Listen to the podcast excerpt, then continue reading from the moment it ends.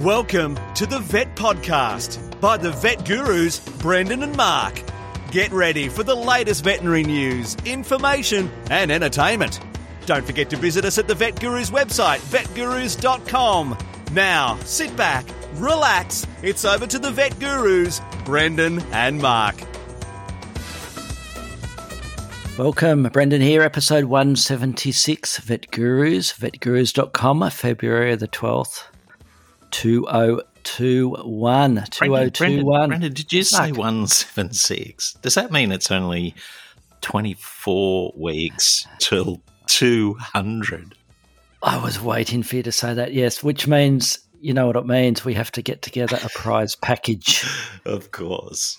A prize package. And we better start now because you know how good I am at getting those off on time.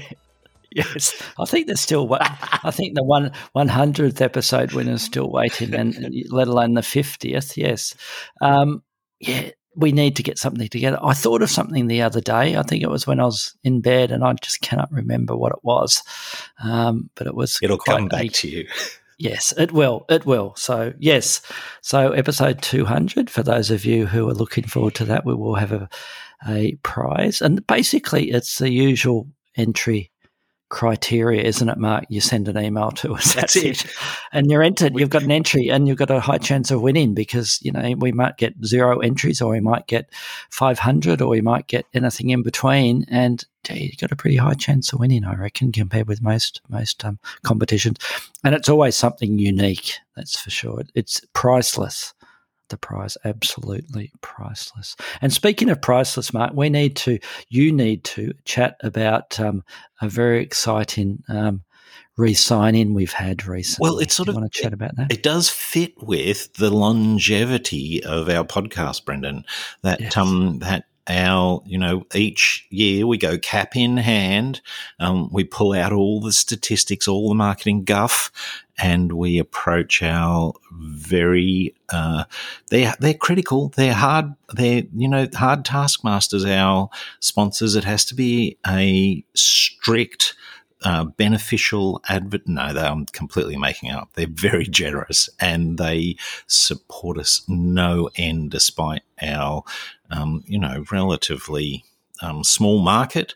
Um, the the sponsors, and I know you contacted them recently, and they reaffirmed their financial support. And we just want to shout out to our three major sponsors: Chemical Essentials, the distributors of F10 in Australia, um, the small animal nutrition people who distribute Jen, Jen who distributes Oxbow products in Australia, and of course our uh, um, the head of our whole research department, Doug Black, who um, uh, uh, with Microchips Australia also supports our podcast, and and all three of them, all three of those uh, agencies, uh, commercial enterprises, produce a huge range of uh, goods and services that are um, useful to unusual and avian veterinarians in Australia. And so um, it's with considerable pleasure that uh, I know they do a lot of support in other areas, both in conferences and our special interest group, but their specific support to us, we shout out and thank them for it. Uh, but it makes it easy when their products are so good for those people who listen to us, Brendan. Yes, and we will only accept sponsors of the highest caliber, isn't that correct, Mark? So, yeah, we thank them very much, and they do help keep the podcast going because there are ongoing costs. Of those of you who have listened since episode one, no, we keep reiterating that. Um, so the the fees for the for the software and for the hosting, etc., of the website. So we very very much appreciate them, and we'll mention a few of their products uh, um, every every few episodes, and yeah, we we thoroughly recommend their products, and we thank them very much for sponsoring us, as we do thank our other sponsors, and that's our our sponsors or our patrons, Mark, from patreon.com. And we haven't spoken about Patreon for a while, and that's go to our website, vetgurus.com, and you can click on the link support us or, or throw us a bone and, and go to Patreon and you might want to give us a dollar. Or ten dollars or, or more. Um, it might be every month, or it might be a once-off donation. That would be fantastic. And we have a few reg- a few regulars there, Mark. We do, we do. I've been meaning to talk to you about that too, Brendan. The our um our Patreon site does really well for us, but I've noticed in my own life, um, I've increasingly turned to Patreon to, um, you know, directly reward um, particularly journalists, but also um, some podcasts I listen to and um, some artists, so that um, you know. Uh, um, so I've got quite a little coterie of um, of Patreon people that I that I support. Have, have, do you have any? Do you support any? Well, it looks like I've got you because you you, you are self supporting in our podcast. But look at it, you're the one who comes up as anonymous all the time. I suspect. Um, um, any that I support, well, just odd one-off ones, Mark, every now and again. But obviously, by the sound of it, nothing as as, as, as formal as what you you support. But yeah, I do occasionally um, throw a bone or two to somebody at um, at um, Patreon for other ventures, and I think it's a nice and easy and good way to support people. Yeah, so that's good. So there we go. That's our little sponsorship plug there, Mark, or, or thank for our sponsors. And um, we're always welcome new sponsors, and we always welcome emails. Um, vetgurus at gmail dot com, Mark. Um, I'm about to cough at the moment, um, so you can tell me um, how your day's been while I turn my microphone off for one second. well, my day has not been nearly as exciting as yours. I've been um, slogging away, just trying to get some. I've got a couple of complex medical cases, and so I've been just trying to make sure the records are an accurate representation of the cases, and and set those colleagues that work with me up much better than I usually do with uh, some good information. So it's been boring, Brendan. But you've you've got some exciting news. Well, yeah, it's exciting. One's exciting in the wrong way, and one's exciting in the disappointing way. The disappointing one is that I'm not happy, Mark. The I'm, I'm in fact, I'm almost angry. And you know, I used to be angry for the first 50 podcasts or so. And that's the Bells Beach surfing competition has been cancelled. Oh, Did you hear about that? no. this? The Rip Curl Pro surf competition, which is held in Bells Beach here in Victoria, Australia, has been cancelled this year because of the COVID concerns. They were hoping to get it to occur. It occurs over the Easter weekend here in, in Victoria, and every year from 1961, I think, was the first um, surfing event they had, and it's the longest oldest surfing uh, competition in the world, Mark, in the world. Um, started in 1961 and um, they've cancelled it. Um, there is a chance that they might hold it later in the year, but some other place called Newcastle Region in Australia has stolen it. Awesome news. Merewether Beach, Mark, um, has stolen it. Um, they, they're hosting the fourth leg of the championship tour, the World Surfing Tour, over the Easter long weekend. Um, but the thought is that they will still hold the Bells Beach one. This is a late article I just picked up then, um, so there may be some there may be some a silver lining in it. But uh, yeah, I was pretty sad. You know, it's basically well, in one of the articles I was reading about it was that it's a, you know it's the Wimbledon of um, yeah, it's an, surfing competition, or it's the Super Bowl for those in America. You know, it's like, or it's not having the, you know, the, the what the PGA or whatever at Augusta anymore. It's um, yeah, so it's um, it's uh, I was shocked, Mark. I was shocked. You and me both. I'm I'm genuinely shocked. Yes, so there you go. Because um, it's a it's a pretty unassuming little beach, isn't it? Actually, well, Beach. Well, I'm just I'm just trying to orient myself here right now. It's um, it's uh, just past Torquay. Yeah, just past Torquay. What are the, what are there's Winky Pop and Southside and yeah, my advice would be go to Win- Winky Pop um, if you if you want instead of Bells Beach. Supposedly, all the grommets think it's a bit of a better better place to surf, and chances are you'll get kicked off Bells Beach anyway. By the you know, there's a hierarchy with surfing. You know, there's a and, hierarchy. And uh, and Jarosite is just a little bit further around. Yeah, and I'm trying to think. The there's a yeah, there's a there's a whole lot of good little surf beaches there. Not that you'd see me there these days. Um, yeah. So there you go. Um, yeah, so that's uh, that's article number one, Mark. Well, Bells Beach. Well, I'll be very keen after Easter because Merewether's barely a stone's throw from from where I live. I'll um. Well, I'll you better give you a report. Take some photos. Yeah, you can walk down there almost. Yeah. So there you go. The second one is now I know why they give these places the name gastro pubs. No? Tell me your story about the combination. My story is I had one of my days off last week. I thought I'll take my lovely wife out and we'll go and have a bit of a brunch. We went, well, actually, it wasn't a gastro pub, but that's what it ended up being. It was a little cafe that we frequent, and I liked the look of one of their their particular types of burgers. I better not say what it is in case people realise where the place was. Um, which was marinated for 24 hours or so. And that was probably the first alarm bell, I suppose. But anyway, it was very nice um, until about seven hours later. And I, and I developed a um, very acute gastroenteritis. And uh, I was basically in bed all day um, on a Friday and most of the Saturday and the Sunday. I was still the walking dead um, before I um, crawled my way back to work um, the following Monday. So I had a day or two off work and um, I was crook mark. Oh. I had the man. It was more than the man flu. I had the you know the sweats and the and the runs and the and the gastric reflux. I had to get get some um, um, medication for that because it was so bad, and the and the um, cramps and the and the yeah the breaking out in the sweats every now and again. It was, and I literally spent almost twenty four hours in bed. It was bad. It wasn't good at all. Um, and he was panicking and thinking, "Yeah, I've got COVID." and I said, "No, look at the look up gastro on Google, and um, and you'll see I've got exactly what's happened, and it's a perfect." And, and um, so anyway, but I'm back. I'm back in the land of the living. But yeah, my last.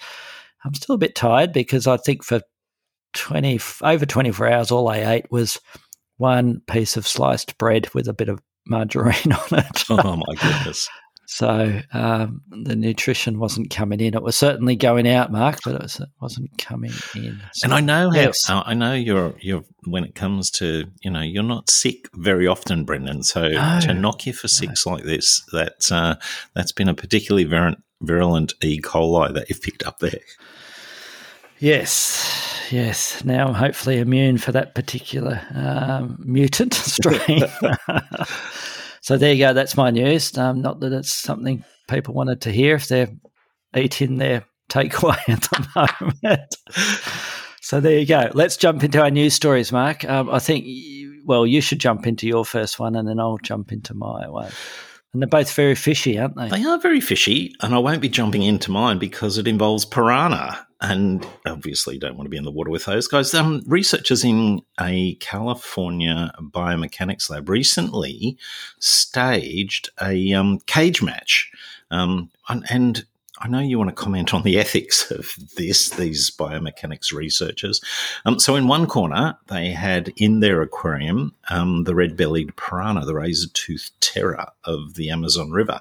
And in the other corner was. Um, uh, was a little catfish, the three striped Corydoras. Um, they're relatively small, about an inch long. Um, there's a whole bunch of uh, uh, species in the Corydoras genus. Um, they, I have a bit of an affection for them, Brendan. They're one of the um, the types of freshwater fish that I have, tropical freshwater fish that I've bred. So I feel very familiar with them. And this story speaks to their toughness because, um, in typical fashion, the uh,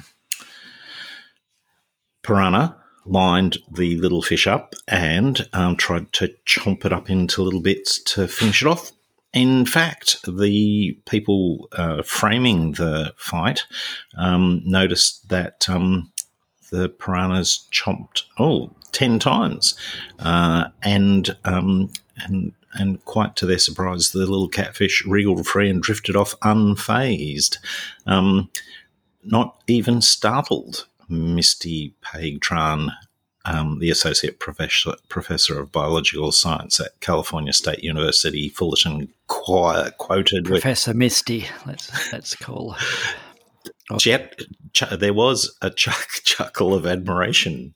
Um, yeah, so um, uh, these uh, um, little Corydoras catfish, uh, armored catfish. They have specialized scales, um, uh, thickened with um, extra collagen and um, uh, some minerals um, that make them very, very difficult to eat. It's almost like they've got a little bit of layer of body armor on, a bit uh, Iron Man in catfish shape.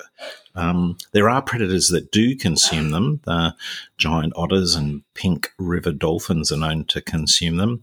Um, but um, but yeah, they um, uh, the piranhas who need to not swallow them whole, and even some of the fish that or predators that can swallow them whole um, get into trouble because um, they can, um, you know, flare out their uh, their scales and their gills, and um, and they can, you know, uh, cause some serious internal injuries as they're swallowed if they are swallowed whole. So, but the piranha who have to break them up into little bits um, just don't stand a chance. So, um, so that's it makes them a very tough, um, if somewhat small and cute, um, little uh, um, little fish from the Amazon. Um, so, what did you think about the? Um, uh, yeah, the interesting thing I found was, and you, I've probably jumped ahead of what you were about to say, is um, then talking about the applications for this and that people have 3D printed polymers and glass and ceramics and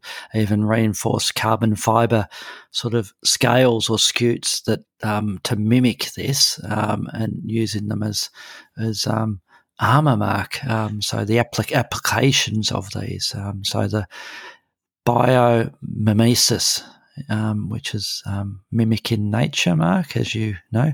Um, yeah, so I thought that was quite interesting that, um, you know, using, um, looking at these uh, um, amazing, complicated looking sheets of, of armor that are used in nature and, and working out or using them in other applications, Mark. Yeah. Well, so it was the-, the, the thing. I mean, that, and, and, apart from the obvious thing that I didn't like, or, or, I immediately thought of as, you know, was this an experiment in a, or, or, were they observing this happening in the in in nature? And obviously, that was um, they were looking at in a freshwater cage, a cage match, wasn't it? Um, cage match, as, as, as, they reported it as. So, I suppose that's a concern um, that I would have. Um, yeah. Um, so what do you think of it, Mark? I've sort of I haven't answered the question because I jumped in front of your question.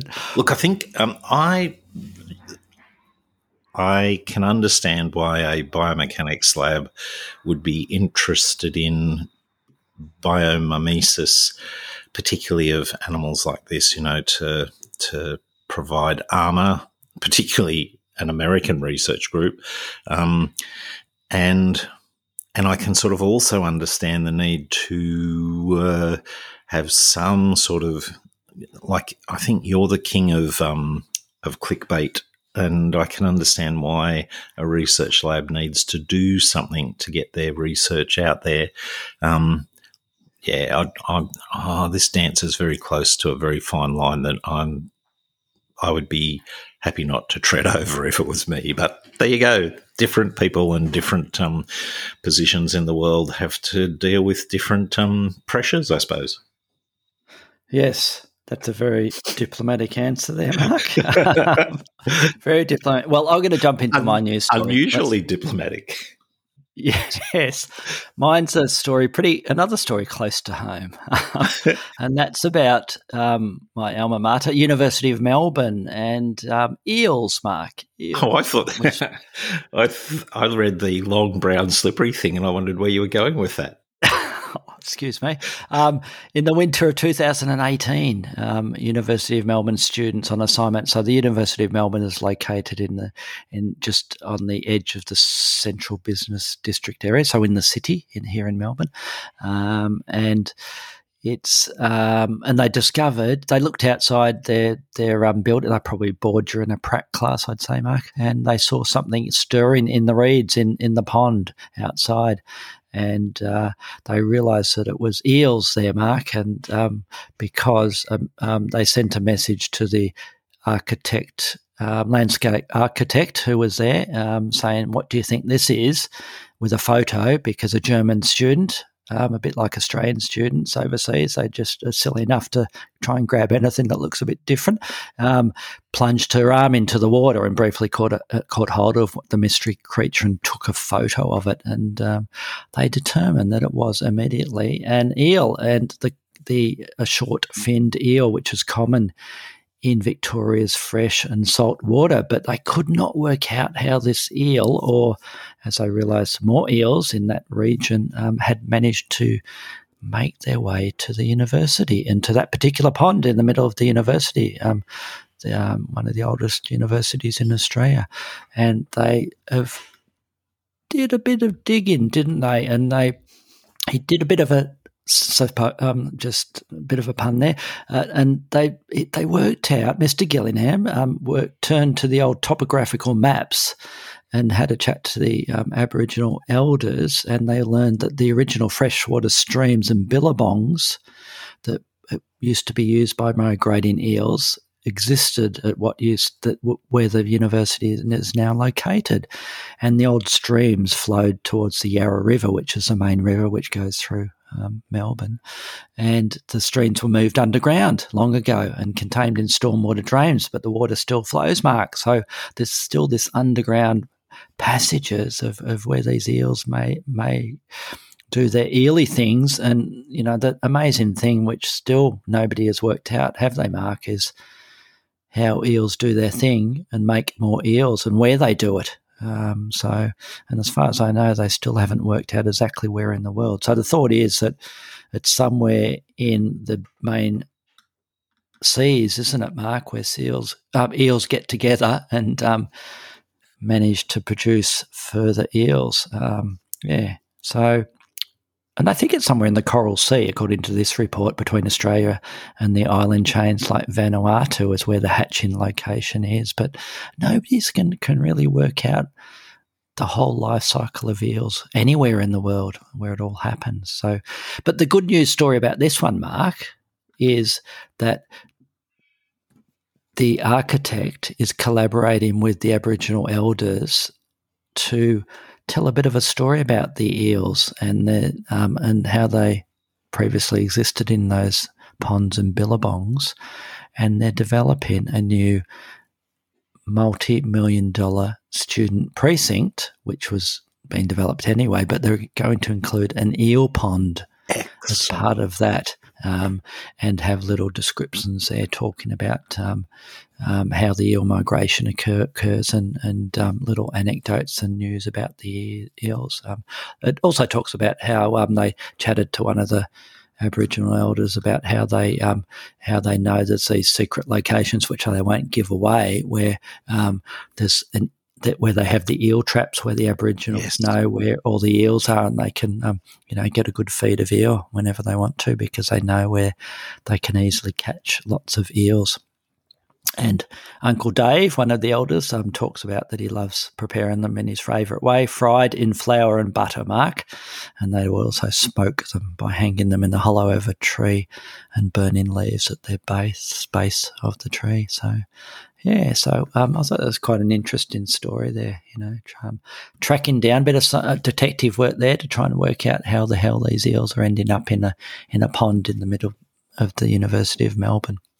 They do. They. Uh, they I think your um, your investigator's report um, is quite likely correct. They they would definitely be able to travel up those subterranean stormwater drains and get very close to a pond like that, I reckon. And then rainy night, they'd easily slither over into a, new territory, and they they can stay there for a long time before they feel the urge. As you said, no one knows how long uh, before they feel the urge to return to their island home, their ocean, um, uh, the breeding grounds. Yeah. Um, so a very uh, and they, it is it does weave together your alma mater and um, uh, the indigenous Wurundjeri people of uh, of Melbourne and their uh, their traditional feeding habits and the trading with the the uh, Kulin Nation to the north. So yeah, I reckon that's an excellent story. And it's a positive one, I think. It's a positive one.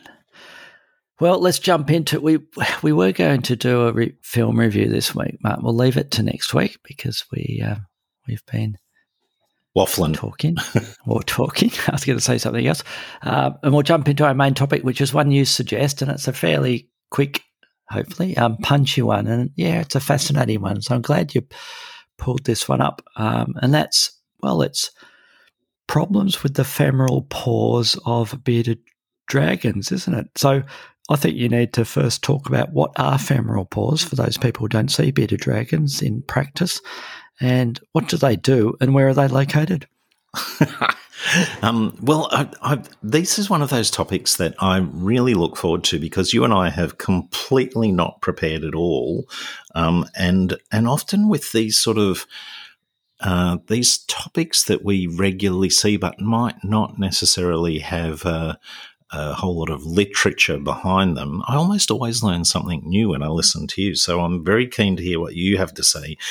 Um, femoral pores.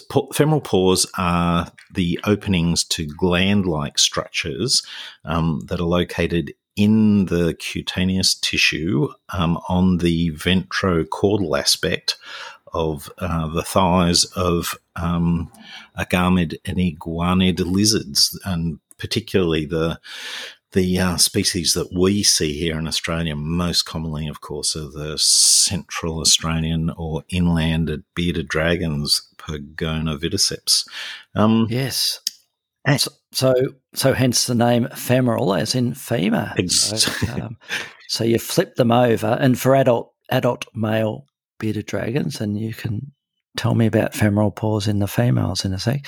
Um, they're very, very prominent in those boys, those adult mature boys, aren't they? And I will put a I'll put a picture up of mature male bearded dragon femoral pores for the show notes for this if you want to go to vetgurus.com um, and have a look at that. Sorry, Mark, to interrupt you. No, no, interrupt you like again. I said, on, on, uh, particularly with these sorts of topics, I'm desperately keen to hear what you've got to say. That you were talking about the, so I think there are there's a continuous row that go on the thigh, both legs, and there's also a few that uh, just in sit in front of the um, of the cloaca, and they're often referred to as pre-anal pores, but um, you know they're all pretty much the same structure. They're assumed um, to, and it's hardly surprising that they differ between the sexes because they're assumed to play a role in um, the the deposition and then slow release, maybe, of pheromones. Um, no one really knows what those pheromones are. I've got I've got a couple of things to tell you about wild observations, observation of wild lizards. Um, Excellent. um, but um, they're assumed to you know something about territoriality or um, uh, their role in uh, reproduction um, as a uh, substrate for pheromone release is uh, is. Do you think they? Do you think now? This is me off the cuff here, Mark. So These are the bits I love. Do you think they they increase in size during mating season and decrease like um, during the rest of the year? It's. Uh, I'm just thinking as you're talking about that. no, I don't think they do. I'm pretty sure all the the um the uh, wild lizards I've seen, they've all been pretty much the same size, depending mature sort of size. Yep. Yeah, um, and the, as you mentioned before, the males are between four and eight times the size of the the females. They're obviously releasing a lot more of whatever's in them out um, than the females are. That's for sure. So they're releasing something that we think may be associated. Well, I'll tell you what, I, am always happy. You know, there's a whole bunch of Mark's theories out there, and, and some of them, you know, even veer very close to the truth.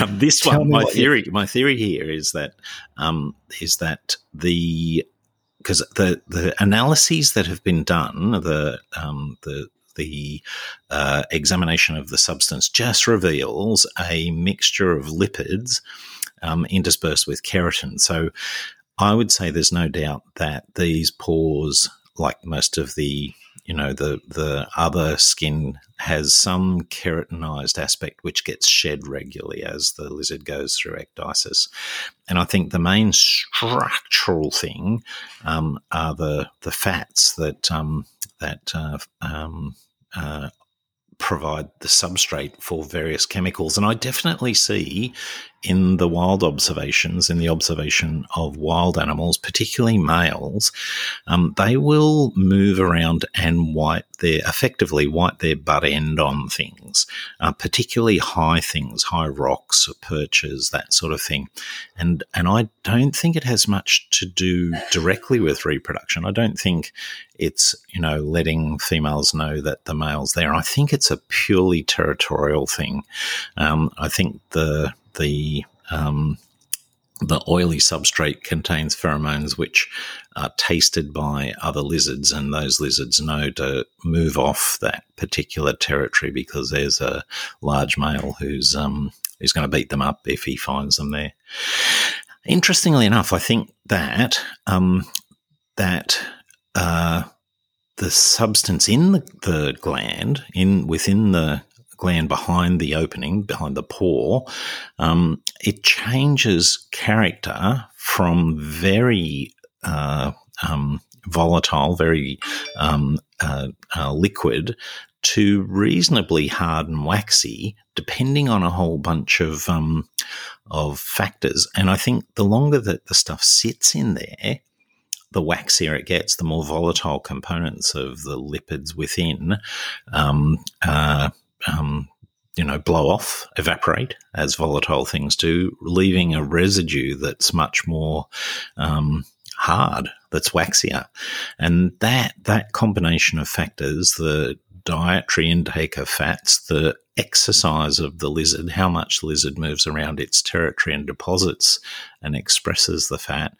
um, and the time that that stuff spends in there predisposes a number of captive lizards to um, slowed release and impaction with that much waxier, heavier material, which dilates the glands, which produce the um, secretions, and therein starts a cycle of problem. Are you with me, Brendan? I'm with you. I'm trying to digest that.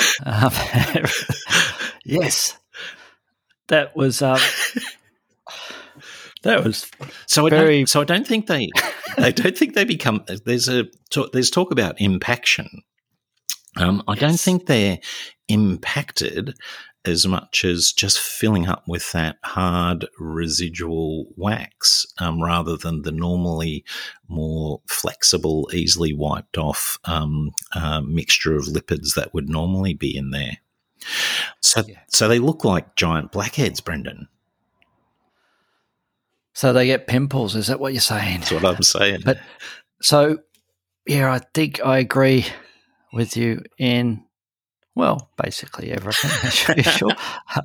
in that there's almost, yeah, they're like a mark-in sort of territorial type um, thing. Um, what, and just looking at a couple of, the, I'll just do another little literature search there uh, as you were chatting as well to try and see if there was any extra papers that I could find. And one was one was chatting about how um, that different species not only have um, different numbers, um, but it, um, of the femoral pores, but it potentially also relates to the habitat of the species. So, um, and I think um, one of them was talking about how shrub climbing species tend to have fewer femoral pores, and species that inhabit sort of sandy and rocky substrates tend to have lots more femoral pores, suggesting that the role of the environment on the evolution of the chemical signaling apparatus in, in lizards with them. So, um, you know, they might need more femoral pores to spit out more of the pheromones if they need to sort of deposit it in areas, in, in, in locations, um, different types of substrates, if, if, um, if you get my gist. Um, so Makes I agree with you totally um, with that. Um, so my, and go on, you go first. Yes.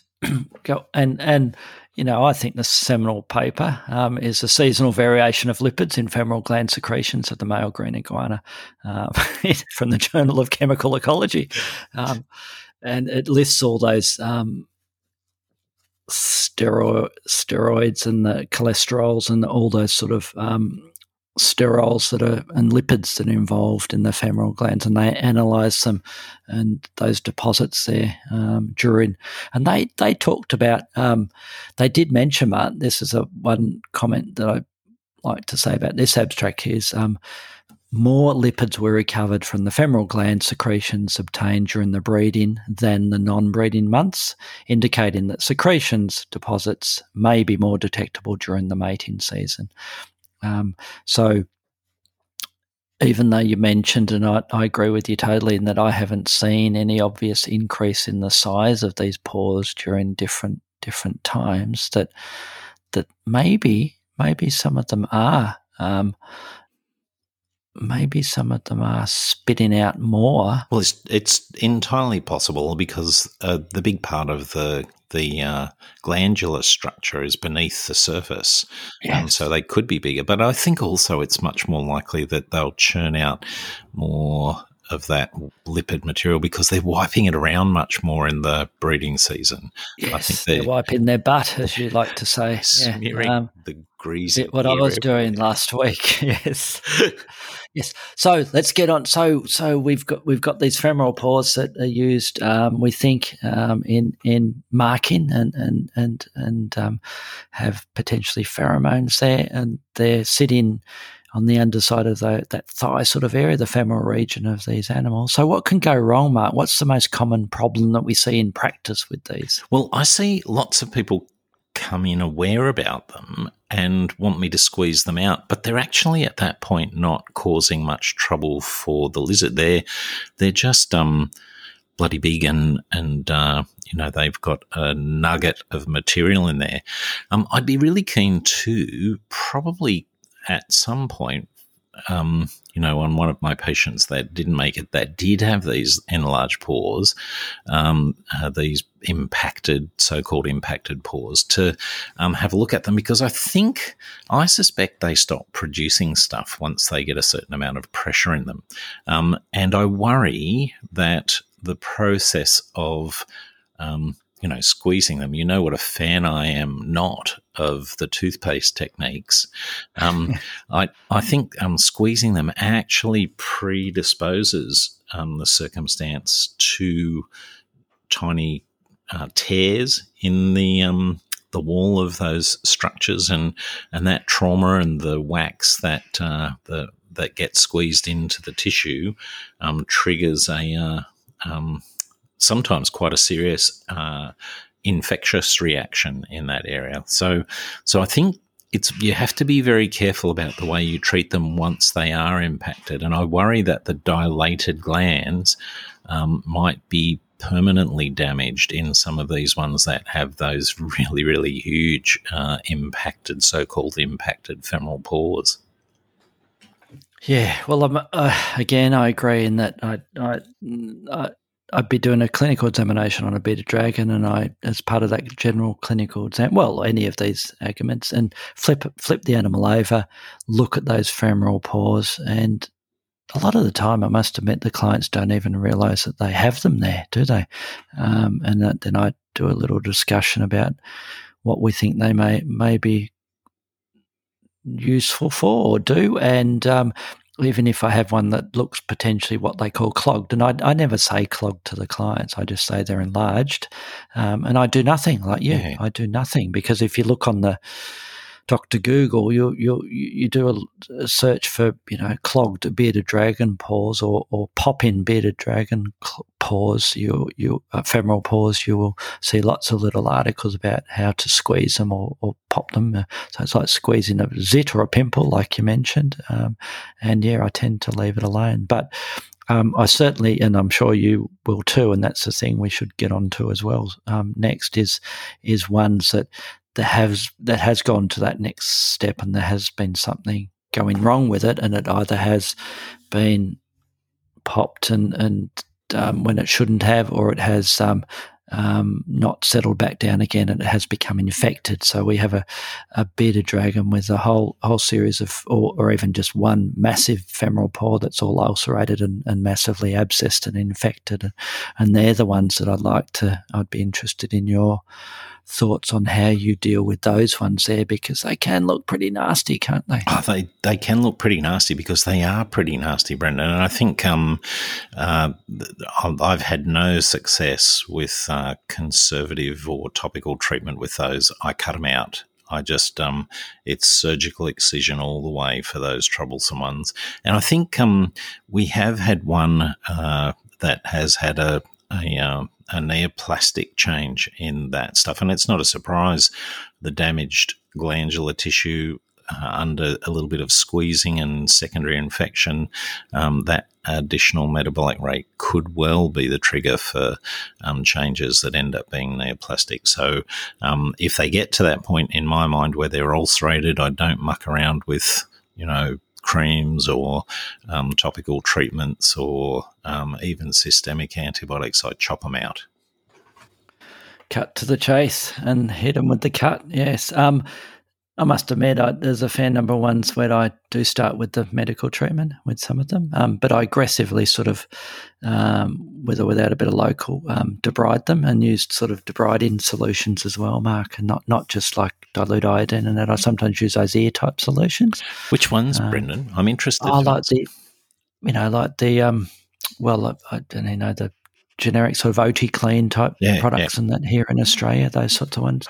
Um, um, you know, the Tris EDTA sort of sort of type yep. products. Um, um, although OT-Clean isn't that, but yeah. Um, and, and combination antibiotics with those, um, anaerobic and, you know, um, so putting on metronidazole as well as other, other antibiotics and, soaks as well. And yeah, they, some of them do respond, but yeah, they're, they're, they're, pretty. Some of them are systemically very unwell, aren't they? Yeah. As well, um, that they develop to septicemia, toxemia with them, so they can be a real challenge um, to to to um, stop them from um, dying. Um, you know, um, so you know they can be really, really nasty infections that's going on there. And I suppose the only other one that I always keep in the back of my mind with these, although I don't think I've diagnosed one, is that um, that on the differential list, I think, like you said, the vast majority of these are um, that where they go wrong, that process that they are infected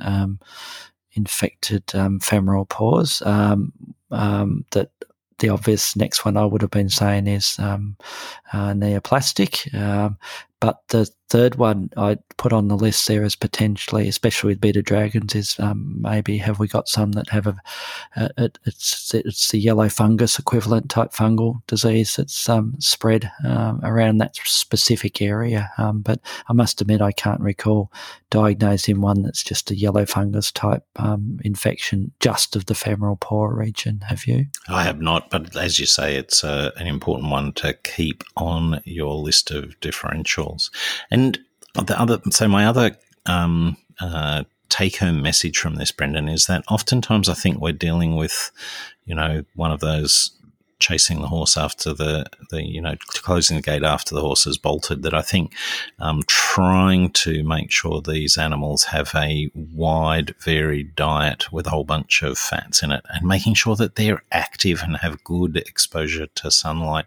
making sure they have perches um, and surfaces on which to maneuver and express their um, their glands when they're younger. That those express their personality and express their glands, Mark. As we all do. Need to do.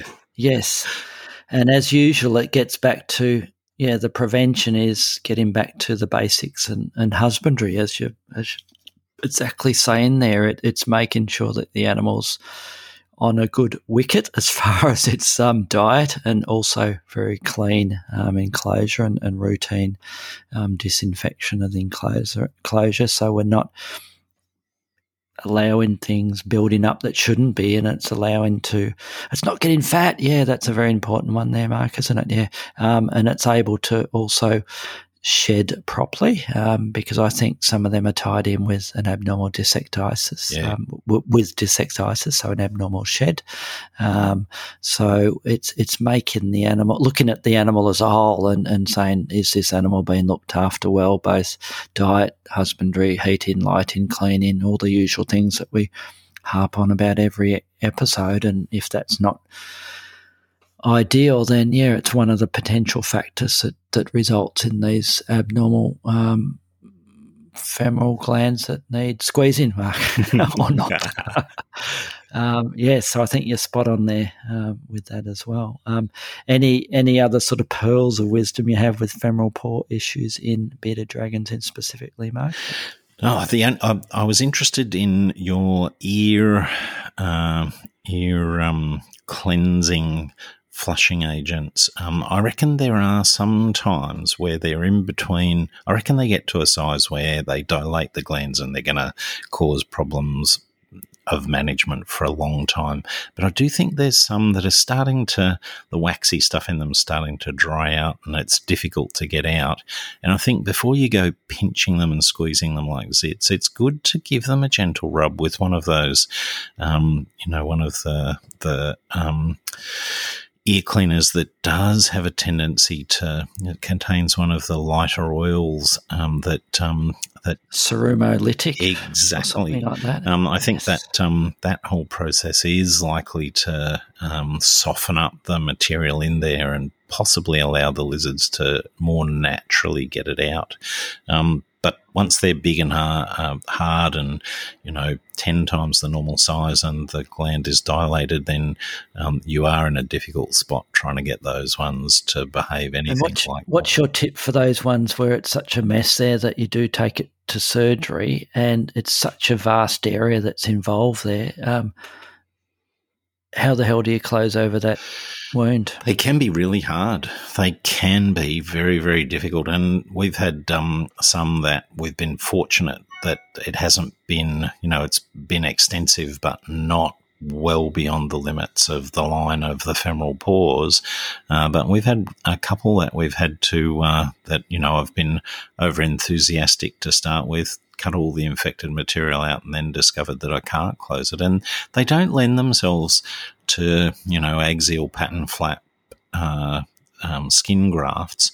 Um, and we have had a couple that we've had to get to heal by second intention, and they take a lot longer than our mammalian uh, patients, but they can do it, Brendan. Yes.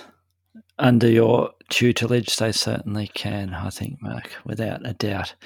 Yes, it's a fascinating um, particular issue, isn't it? The femoral pore. Um, I'd be very interested to hear from our listeners, especially overseas, um, in the countries where they see a lot of bearded dragons, like the USA and Europe, um, whether they see many femoral pore issues and blockages and what their technique of treating them, whether it's medical or surgical or a combination of both. So vetgurus at gmail.com, it will be great to hear from you.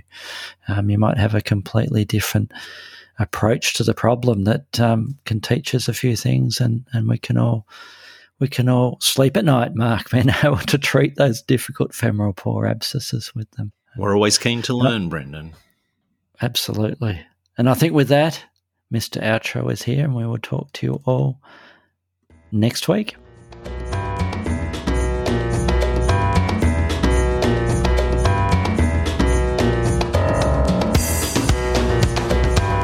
Thanks for listening to the Vet Podcast by the Vet Gurus. Don't forget to visit us at the website vetgurus.com, where you can subscribe, view show notes, listen to previous episodes, and more. You can contact us via email at vetgurus at gmail.com to ask a question or just say hi. Thanks again, and see you next time.